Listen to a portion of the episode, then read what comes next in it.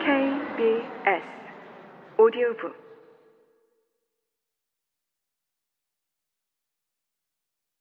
오영감은 6년 전에 면도사였던 성금어매를 후리던 때가 떠올랐다.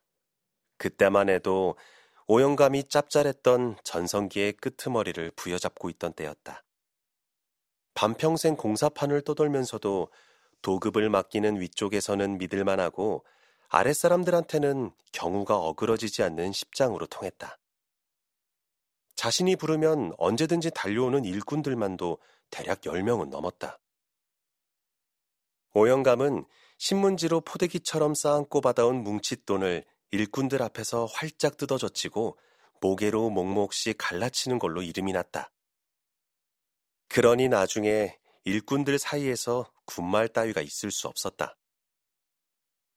6.25 전쟁통에 북에다 생이별을 하고 온 두 살 위의 여편네 생각에 남쪽에서 40고개가 되어서 든 장가였지만 아이를 못 낳아서 정을 못 붙였던지 콧잔 등의 죽은 깨를 호로록 뿌려놓은 빈상을 꿰찬 마누라가 시부적이 도망을 가버렸다. 그래도 끄떡 없었다.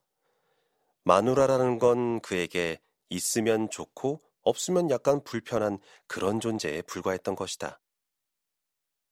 아직도 피 속에 팔팔함이 퍼득거리던 때라서 그랬을까? 아니면 북쪽에 아직도 생떼같이 살아있을 것 같은 여편네 생각이 은근히 나서 그랬을까?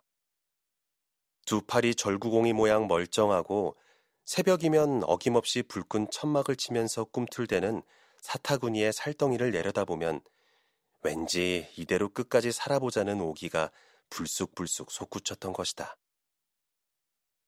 강원도 산골에서도 험난하기로 호가나 인제에 가면 언제 오나 원통에서 못 가겠다는 말을 남긴 곳에서 북한강으로 흘러드는 한 하천의 다리를 놓는 일을 도금 맡은 게 그에게는 그래도 일다운 일을 맡은 마지막 기회였다. 물론 그곳 서울 이발관에서 면도사로 일하던 성금어매를 만났다.